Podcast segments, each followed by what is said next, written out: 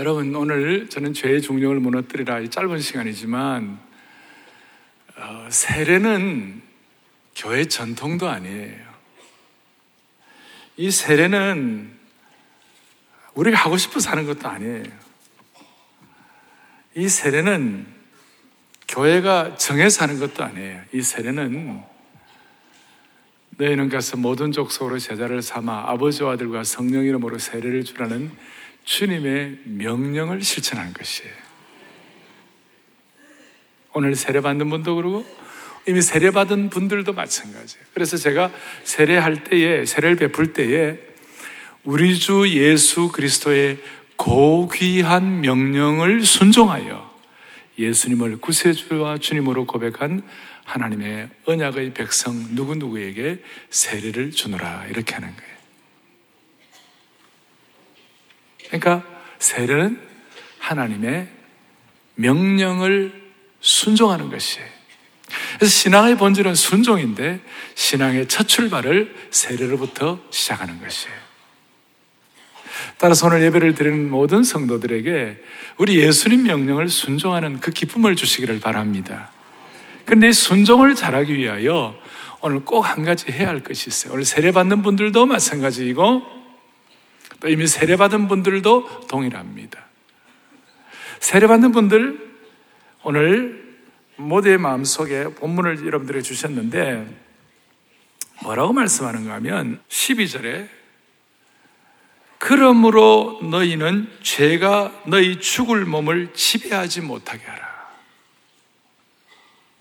그러니까 세례를 받고 난 다음에 우리가 해야 할 일이. 그게 뭐냐면 죄가 우리 몸을 지배하지 못하게 하라. 다른 말로 하면 죄가 우리 속에 왕노릇하지 못하게 하라.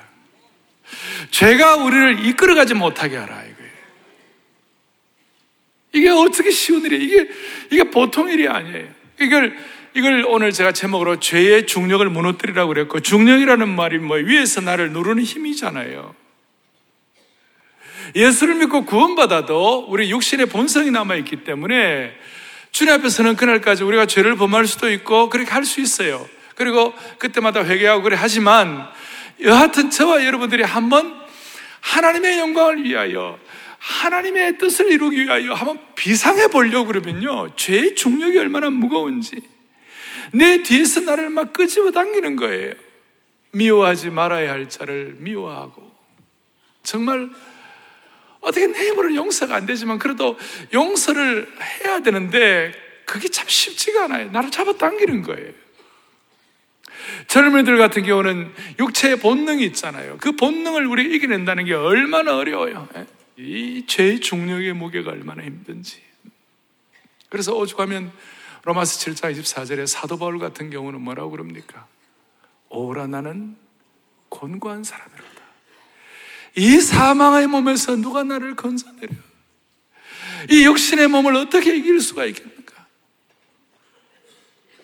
그래서 오늘 여러분들이 여기 12절에 너희 죽을, 죽을 몸을 지배하지 못하게 하고라니 죄의 지배를 받지 않는다. 지배한다는 이 말이 어, 헬라의 문법적으로 현재형이에요.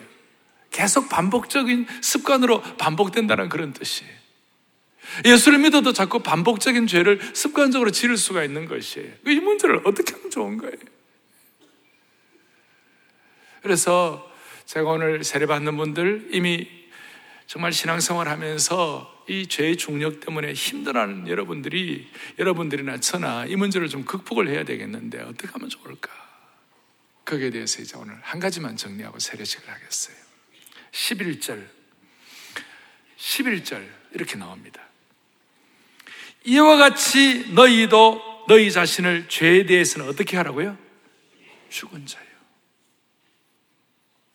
아직 안 죽었어요. 그런데 죽은 자요. 그 다음에 하나님께 대하여는 뭐예요? 살아있는 자로 여길지어다. 아직까지 우리가 완벽하지 못해요. 그런데 살아있는 자로 여길지어다. 선포하라 그 말이에요. 그 오늘 간증이 참 소중한 것이 이런 간증을 통하여 내 신앙을 선포하는 것이에요. 내 완벽하지 못해도 선포하는 것이에요. 그래서 여러분들이 뭘 선포해야 되나? 여기 죽은 자로 여기라고 그랬을 때 내가 그냥 호흡이 끊어지고 호흡을 안 한다. 그 말이 아니에요. 내 호흡이 육체가 갑자기 정지되었다. 그런 뜻이 아니에요. 뭐예요? 내 죄성이 십자가에 죽었다. 이 말이에요. 그래서 예수님이 십자가에 못 박혀 돌아가시는 그 순간 내 죄성도 같이 십자가에 못 박힌 거예요. 그리고 내 죄성이 십자가 못 박히는 그 순간 주의 성령이 나에게 임재함으로 말미암아 내 영이 소생하는 것이에요. 그 하나는 죽었고 하나는 산 것이에요.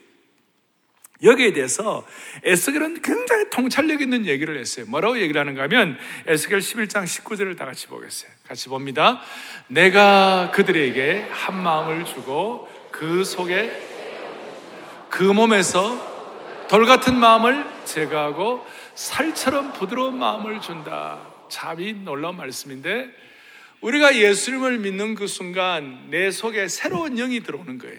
성령님으로 말미암아 새 영이 들어오는 거예요. 오늘도 예수님을 우리 인간의 힘으로는 예수님을 구세주와 주님으로 고백할 수 없어요. 성령님을 통해 예수님을 구세주와 주님으로 고백하는 그 순간 내 돌 같은 마음이 제거되는 거예요. 돌은 죽은 거예요. 굳어 있는 거는 죽은 거예요. 대신 돌 같은 마음이 죽어버리고 그 다음 뭡니까? 살처럼 부드러운 마음이 회복이 되는 것이에요. 이게 얼마나 신비한지 몰라요. 그래서 키는 이거예요. 죄에 대해서 죽었다는 그 말이 다른 말로 하면, 다른 말로 하면, 죄에 대해서 민감해진다 이 뜻이에요. 옛날에는 민감해지지 않았어요. 옛날에는 죄에 대해서 민감하죠. 옛날에는요, 남들 그냥 없을 때 한국 사람들은 같이 밥 먹으러 갔다가 화장실에 잘 못 가잖아요. 그 다음 말을 제가 해야 됩니까? 왜냐면 화장실에 간 순간 쑥떡을 많이 드시고 이렇게.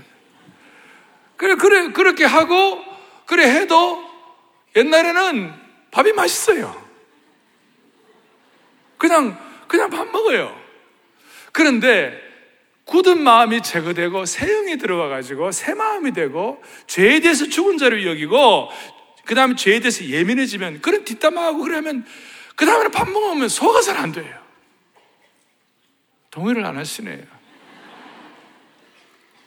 그게, 그게요, 이게 달라진 거예요. 옛날에는 거짓말 좀 하고 이래도 그냥 뭐 뻔뻔하게 그냥 집에 들어오면 아무렇지도 않아요. 근데 거짓말하고 이렇게 하면 이 죄에 대해서 민감해지고 죄에 대해서 죽은 자가 되면요. 밤새도록 괴로워요. 마음이 안 편한 거예요. 맞아요, 틀려요. 옛날에는요, 예수님 없이, 예수님 없이도 승승장구하고 막 잘 되고 그러면요, 이게 내 힘과 내 실력으로 된 줄 알고 신나게 막 폼잡고 그래요. 근데 예수님을 통하여 굳은 마음이 제거되고 새 마음이 들어오면요, 예수님 없이 너무너무 잘 되고, 그냥 예수님 없이도 내 혼자 뛰었는데 너무너무 잘 되면요, 갑자기 막 두려워지는 거예요. 맞아요, 틀려요? 어, 주님 없이도 모든 것이 잘 된다. 그거는 최고의 경고 사인이에요. 그러니까 이게 새 마음이 들어왔을 때, 새 영이 부어졌을 때, 부활의 영이 들어왔을 때, 희한하게도 이런 일이 있는 거예요. 오늘 이런 간증하고 이게 어떻게 쉬운 일이겠어요? 새, 새 영이 마음을 주장하니까 주님 앞에서 이런 간증을 할 은혜도 베풀어 주시는 것이에요. 음. 그게 뭐냐면 이게, 이게 어떤 관념이 아니에요. 이게 어떤 교훈만이 아니에요. 이거는 역사적 사건이에요. 그리고 이거는 초자연적인 능력이에요. 그래서 여러분, 기독교 신앙은요, 산상수훈이 너무 중요하잖아요. 마트마 간디는 산상수훈만 갖고도 된다 그러잖아요. 그건 사실 마하트마 간디가 잘 몰라요. 산상수훈은 그런 기독교 신앙의 열매이지 토대는 아니에요. Mount of Sermon. 그거 그거는 기독교 신앙의 열매이지 토대, 토대 는 뭐냐면 부활신앙이에요. 부활의 영이 생명, 새로운 생명이 우리에게 들어온 것이에요. 어떤 리버럴한 신앙은요, 부활의 의미가 중요하다, 부활의 교훈이 중요하다 그러는데, 그거는 나중 얘기고, 진짜 부활은 역사적 사건이에요. 그리고 부활은 초자연적인 사건이에요. 이것이 있는가하고 없는가는 엄청난 차이인 것이에요. 이것이 우리의 삶을 변화시키는 것이에요. 그래서 여러분 제가 계속 강조하는 것 중에 뭐냐면 예수의 생명의 영, 부활의 영이 우리 속에 들어와야만 되는 것이에요. 그럴 때 우리는 우리도 모르게 달라지기 시작하고 그 중에 하나가 뭐냐면 죄에 대해서 예민해지는 것이에요. 그리고 이것이 힘들어도 이걸 선포하는 거예요. 여기는 밤에 오늘 밤에 주무실 때 테스트 해 보시는 거예요. 하나님 나는 옛날에 참 육신의 본성을 갖고 힘들게 하고 어려웠습니다만은 이제는 새로운 영을 통하여 예수님을 구세주와 주님으로 고백하고 예수님의 부활의 영, 새로운 영, 그 부드러운 속살의 영이 들어왔사오니 주여 내가 이대로 살 수 있도록 주님 나를 좀 도와달라고 있잖아요.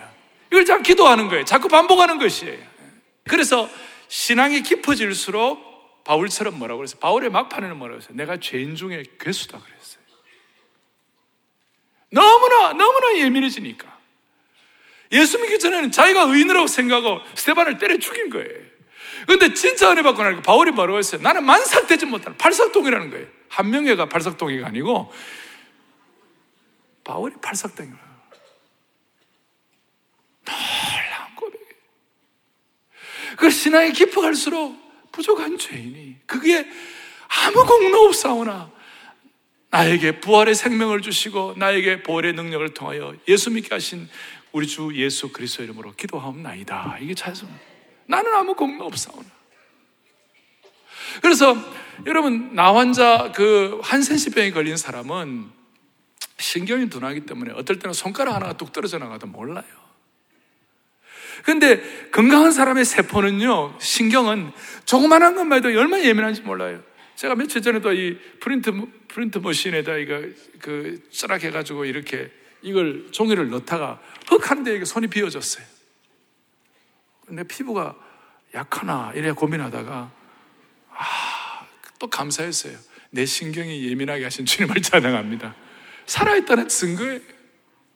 우리는 이 종이 조각 하나에도 손을 뺄 수 있는 그 손빼면 예민해지는 건강한 사람의 하나의 특징이라고 말할 수 있죠. 그러니까 우리는 돌 같은 마음을 제거해 버리고 죽은 돌을 제거해 버리고 부드러운 새살을 우리가 받아야만 되는 것이 그럴 때마다 우리는 죄에 대해서 더 민감해지는 것이 이걸 민감해질 때마다 어, 우리가 힘들 때마다 죄에 대해서 민감해질 때마다 우리는 죄에 대해서 죽은 자요. 이렇게 해서 우리는 점점 더 자신을 돌아보고 주님을 닮아갈 수 있는 줄로 믿습니다. 이제 여기에 대해서 이런 표현을 해요. 14절에 제가 너희를 뭐 하지 못하게 하라. 주장하지 못하게 하라. 14절에. 제가 너희를 주장하지 못하게 하라. 그리고 이는 너희가 법 아래 있지 아니하고 이 법은 율법이에요. 율법 아래 있지 아니하고 뭐 아래 있음이라? 은혜 아래 있습니다. 그래서 참 우리는 이 속살이 돋아나고 죄에 대해서 민감해지고 죄에 대해 죽은 자를 여기고 선포하게 되면요. 우리도 모르게 뭐냐면 우리는 법 아래 있지 아니하고 은혜 아래 있는 것이에요. 그리고 무슨 일이 벌어지냐면 똑똑한 아이러니가 일어나는데 그 아이러니가 뭐냐면 지극히 작은 죄라도 죄의 능력을 무너뜨리기 위하여 내가 피 흘리기까지 싸우는 거예요. 지극히 작은 죄라도 피 흘리기까지 영적 전투를 하는 거예요. 근데 동시에 놀라운 것은 지극히 큰 죄라도 그 죄를 덮어주시는 주님의 은혜에 대해서 감격하게 되는 것이에요. 지극히 작은 죄도 피 흘리기까지 싸우게 되고 지극히 큰 죄라도 그것을 덮어주시는 하나님의 은혜에 눈물 콧물 흘리게 되는 것이에요. 너무나 아이러니한 거예요. 똑똑한 거예요. 그래서 여러분 돌아온 당자, 가늠한 여인, 요한복음 8장에 나타나는 그런 내용들 여러분들이 보시면서 누가복음 15장과 이런 데 보시면서 엄청난 죄를 범한 그 사람들이 그 지극히 큰 죄라도 주님 뭐라고 그랬어요? 나도 너를 용서하노니 가서 다시는 죄를 범치 말라. 위대한 복음의 음성이에요. 그래서 이런 것들이 살아있을 때 우리의 신앙이 살아있고 오늘 예배, 예배 마칠 때 주님 한 분만으로 나는 만족해 나의 모든 것 대신 주님 찬양해. 주님의 크신 사랑 찬양해. 그 다음 가사가 뭐냐면 나의 뭐에? 힘과 능력이 되신 주. 나의 모든 삶 변화되었네. 주의 크신 사랑 찬양해. 그 주님의 크신 사랑 찬양해. 나의 힘과 능력이 되신 주. 희한해요 그래서 우리가 법 아래 있지 않요 우리는 율법주의를 배격하는 것이 공로주의를 배격하는 것이 도덕주의를 배격하는 것이 우리가 도덕을 지키면 얼마나 지키겠어요? 언젠가는 못 지켜요. 그리고 방종주의도 안 돼요. 이제 하나님 나의 죄를 사해줘 내 마음대로 살아야 된다. 그 말도 안 되는 얘기예요. 이 죄에 대해서 우리는 더 예민해지는 것이에요. 대신 우리가 순전한 생명의 복음주의자가 되는 것이에요. 그러니까 방종도 안 되고 또 뭐가, 뭐가 안 되고요. 율법주의도 안 되고 우리는 복음주의, 순수한 생명의 복음의 능력을 저희들이 갖게 되는 것입니다. 그리고 이제 결론을 내리면 13절 또한 너희 지체를 불의의 무기로 죄에게 내어주지 말고 불의의 무기로 죄에게 내어주지 말고 오직 너희 자신을 죽은 자 가운데서 다시 살아난 자와 같이 하나님께 드리며 너희 지체를 의의 무기로 하나님께 드리라. 이제 우리가 할 일은 내 몸을 하나님의 의의 무기로 드리는 것이 의의 병기로 드리는 것이. 내 몸을 의의 병기로 드리는 여러 가지들이 있지만 그 중에 하나는 뭐냐면 하나님 아버지, 하나님 아버지. 나는 더 이상 죄에게 끌려갈 수 없습니다. 죄의 중력이 무거워지고 그리고 죄가 우리를 유혹하고 죄가 나를 끌고 갈 때마다 그때마다 우리가 무기를 사용해야 되는 것이 의의 병기를 사용해야 되는 거예요. 그 의의 병기가 뭘까요? 의의 무기가 뭘까요?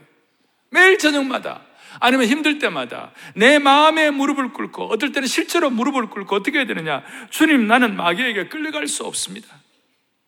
주님, 나는 더 이상 죄에게 종로로 달 수 없습니다. 주님, 나는 너에게 더 이상 죄에게 압도당할 수 없습니다. 죄가 내 삶의 왕로로 달 수, 왕로로 달나 허락할 수 없습니다. 주님, 나는 의의 병기이지 나는 죄의 병기가 아닙니다. 따라하겠습니다. 나는 의의 병기입니다. 나는 죄의 병기가 아닙니다. 그래서 우리는 주님 앞에 도와달라고. 이것이 우리에게 의의 병기가 되게 하시고 이것이 우리의 죄의 중력을 무너뜨릴 수 있도록 만들어 주실 줄로 믿습니다. 이럴 때마다 우리는 점점 유혹 앞에 담대해지게 되어 있어요. 또 죄의 미끼에 걸리는 확률도 점점 줄어지게 되어 있어요. 죄를 짓더라도 예수님과 연합 때문에 빨리빨리 회복되는 것이 그럴 때 우리에게 자유와 평강을 주시는 주님을 찬양합시다. 오늘 예민해지는 것 죄에 대해서 죽은 자로 여기는 거라고 생각하고 이걸 주님 앞에 내 의의 병기로 사용하게 달라고 자꾸 고백함으로 말미암아 자꾸 반복함으로 말미암아 우리 자신을 의의 병기로 드려요. 앞으로 수많은 죄들을 극복하고 하나님이 보실 때 착하고 충성된 종아 칭찬받는 축복이 있기를 바랍니다.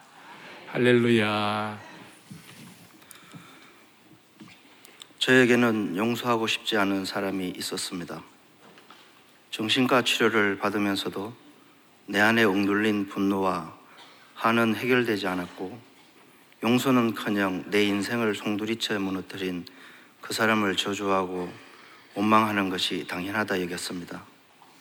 용서하지 못하는 마음은 부메랑이 되어 나에게 고스란히 돌아왔고 우울증, 대인기피증이라는 진단과 함께 어떻게 하면 이 삶을 끝낼 수 있을까 바보 같은 내 자신에 대한 회한과 연민으로 하루하루를 페인처럼 살았습니다. 저는 어린 시절 상경하여 열심과 뚝심으로 직장 생활을 하다가 경험을 바탕으로 법인 의류 회사를 설립하였고 회사는 성성장구하여 3년 만에 300억 규모의 중소기업으로 성장했습니다. 모든 것에 자신이 있었고 물질이 차고 넘치니 인생의 목표를 이룬 것처럼 기뻤습니다.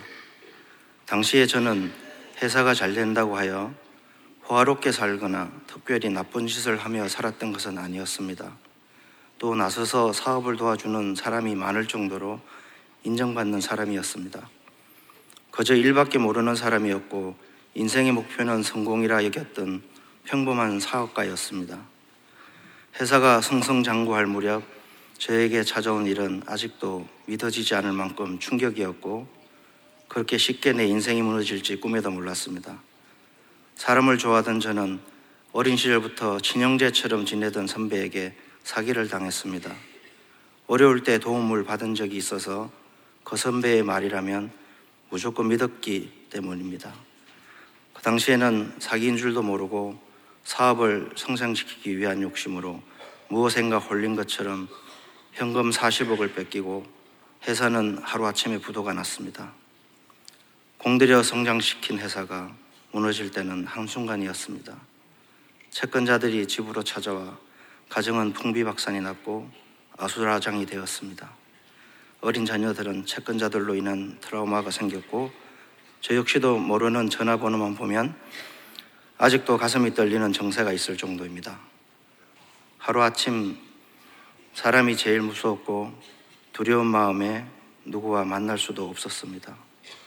뛰어내리면 이 고통이 끝날까 지리산에 수차례 올라갔고 목줄을 목에 두르고 이 삶을 끝내고 싶었습니다. 나쁜 짓한번 하지 않고 열심히 살았던 나에게 이런 일이 생겼다는 것이 끔찍하고 원망스러웠습니다. 그러던 중 모임에서 알고 지내던 집사님이 새생명 축제에 저를 초대했습니다. 교회를 다녀본 경험도 없고 너무 큰 본당이라 대인기피증으로 인한 트라우마가 있어 오는 것이 쉽지 않았지만 교회에서 발을 들여놓은 순간 저의 새로운 인생이 시작되었습니다. 예배가 시작되면서 영상을 통해 새 생명 축제에 초대된 사람들을 환영하는 담임 목사님의 말씀이 아직도 생생합니다. 어깨를 짓누르고 있는 모든 것들, 가슴을 답답하게 하는 모든 것들 다 내려놓고 마음 문을 열면 인생의 절망적인 상황에서 다시 일어나 새 생명을 얻게 된다는 것이었습니다. 그 말씀을 듣는 순간 마음이 탁 트이고 시원해지는 듯한 느낌이 들었습니다. 47년을 살았던 삶이 진짜가 아닐 수도 있다. 여기 끝이가 아니라 끝이라 여겼는데 다시 살 수 있을지도 모른다는 희망이 생겼고 도대체 어떻게 하면 새 생명을 얻고 새로운 삶을 살 수 있을까 길을 찾고 싶은 마음이 생겼습니다. 그리고 지금까지 내 삶의 가장 큰 잘못은 판단력을 상실하여 사기를 당한 것이 아니라 예수 그리스도를 모르고 산 것이 잘못이요 죄였다는 것을 깨달았습니다. 인생의 목표와 목적을 갖고 열심히 살았지만 예수 그리스도를 모르고 살았던 그 시간들이 교만이었고 탐욕이었으며 그럼에도 불구하고 나를 불러주시고 예수님을 알게 하셔서 새 생명을 주시는 은혜를 깨닫고 깨달아서 눈물을 멈출 수가 없었습니다. 예수님을 만나 새로운 삶을 살게 된 저는 또 한 번 고통스러운 상황에 직면해야 했습니다. 하나님은 나에게 원수 같은 그 선배를 용서하라고 하셨습니다.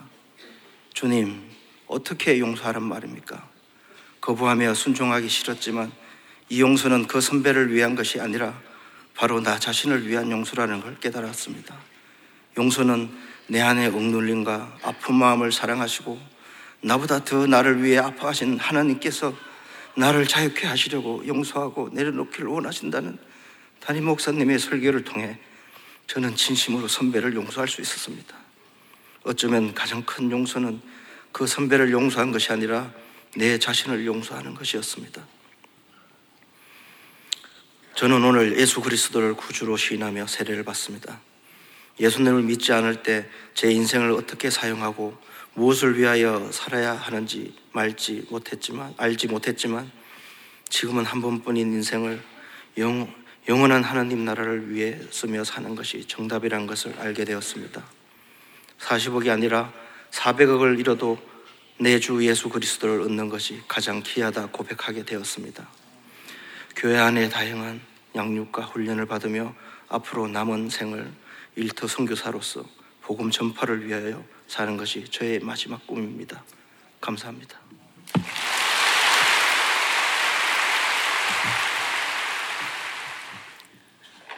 저희 엄마는 열렬한 불교 신자였습니다. 어릴 때 늘 집안에서 불경 소리가 들렸고 이남 삼녀의 막내인 저는 뜻도 모르는 불경을 의무처럼 암송하며 자랐습니다. 사춘기에 접어들 무렵에는 뜻이라도 알고 외워야겠다는 생각에 엄마에게 무슨 뜻인지 여쭈어 보았지만 엄마도 무슨 뜻인지 모른다며 좋으니 무조건 외우라는 것이었습니다. 스님 수준의 엄마도 불경의 뜻을 모른다는 사실이 제겐 큰 충격이었습니다. 그 후 불교에 대한 회의를 가지게 되었고 불교는 종교가 아닌 한 인간의 철학일 뿐이라며 여기고 무신론자가 되었습니다.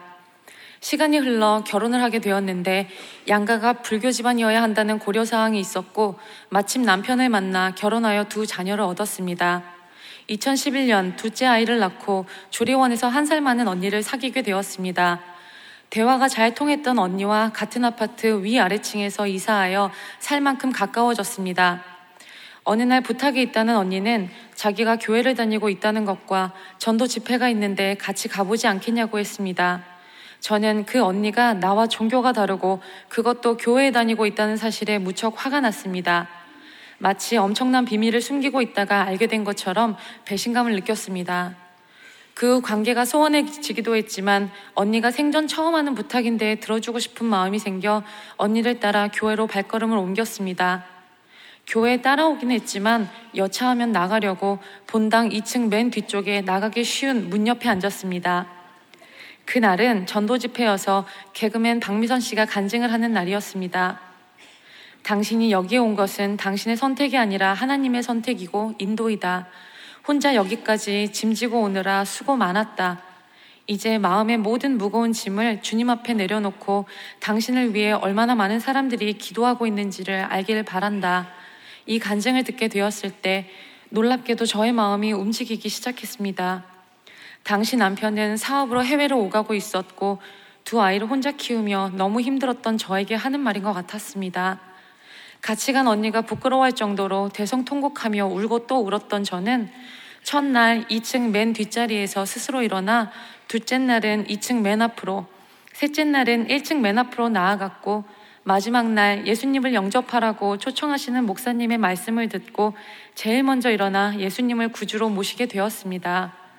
그 후 주일 예배와 다락방을 참여하며 날아갈 것처럼 행복했지만 다른 한편으론 이 사실이 남편과 집안 어른들이 알려질까 몹시 두려웠습니다. 다락방 예배는 친구와 만남으로 위장해서 나갔고 성경책과 교회 주보는 검정 비닐봉지에 싸서 장롱 깊숙한 곳에 숨겨두었으며 밤이면 휴대전화에 이어폰을 꽂고 사랑의 교회 앱을 통해 말씀과 찬양을 들었습니다. 그렇게 몰래 신앙생활을 하던 중 전도 집회에서 결신하는 저의 모습을 사랑의 교회 다니던 시댁의 지인이 보았고 이 사실이 남편과 어른들에게 알려지게 되었습니다. 예상대로 온 집안이 난리가 났습니다. 험한 말이 오가는 상황에서 저는 위축될 수밖에 없었습니다. 그러나 하나님께서는 바로 그때 저를 통해 일하기 시작하셨습니다. 추석 명절 시댁에서 일을 하던 중 심한 두통과 반복적인 구토로 응급실에 가게 되었는데 뇌동맥류라는 진단을 받고 말았습니다. 모양이 단순하지가 않아 뇌를 열고 수술해야 하는 상황으로 수술하면 6개월 동안 정상적인 생활을 할 수 없을 뿐 아니라 장애가 남을 수도 있다고 했습니다. 저는 수술을 해야 하는 결정을 하지 못하고 깊은 절망 가운데 혼자 틀어박혀 울기만 했습니다. 35세 젊은 나이에 특별히 나쁜 짓을 하지도 않았는데 이제 교회도 나가는데 왜 저에게 하며 하나님을 원망하며 하나님의 존재를 의심하게 되었습니다. 저의 몸에 병이 생기니 주변 사람들의 반응이 참 다양했습니다. 종교가 다르다는 이유로 거리가 멀어졌던 언니는 소식을 듣고 저보다 더 울며 나를 위해 새벽 기도를 하겠다고 하였습니다. 하나님을 믿는 사람들은 한결같이 자기 일도 아닌데 나서서 기도해주며 같이 울었습니다. 기도 덕분인지 저는 마음의 평안을 찾고 모든 것을 하나님께 맡겨야 되겠다는 믿음이 생겼습니다. 수술을 하지 않고 지켜보기로 결정을 했고 남편에겐 나 언제 죽을지도 모르는데 당당히 교회 나가서 예수 믿고 천국 갈 거라고 선포했습니다. 저의 병을 알게 된 남편과 어른들은 아무 말 하지 않고 허락해 주었습니다. 그날부터 두 아이와 주일 예배에 참여하고 다락방과 성경대학도 참여하게 되었습니다. 다른 사람들처럼 당당히 교회에 와서 예배드린 그날의 감격을 지금도 잊을 수 없습니다. 저는 국악을 전공하여 하나님의 지팡이라는 뜻의 J-Stick이라는 여성 타악 공연팀에서 일을 하고 있습니다. 이 팀은 Secret Color라는 작품을 통해 다섯 가지 색깔을 주제로 복음을 전하는 사역 단체인데 하나님의 인도하심으로 적지 않은 나이임에도 불구하고 참여하게 되었습니다. 저는 이제 자유롭게 예배를 드리며 타악 공연으로 복음을 전하는 문화 사역자의 길을 가게 되었습니다. 두 아이도 교회를 너무 좋아하고 남편도 교회 앞까지 저희를 데려다 주는 데까지는 발전했습니다. 곧 교회에 들어와 처음에 저처럼 맨 뒤 앉게 되는 그날이 올 줄 믿습니다. 아 참, 그 뇌동맥류는 4년이 지난 지금까지 그 모양 그 크기를 그대로 유지하고 있고 계속 정기검진으로 지켜보고 있습니다. 수술하진 않았지만 발병 첫 해에 있었던 견디기 힘든 두통은 완전히 사라졌습니다. 저는 뇌동맥류 때문이 아니라 주님이 주신 사명이 끝날 때 주님 앞에 갈 것이라 믿습니다. 우리 가정의 복음의 첫 통로로 타학팀 복음 사역자로 후회 없이 살아가겠습니다. 감사합니다.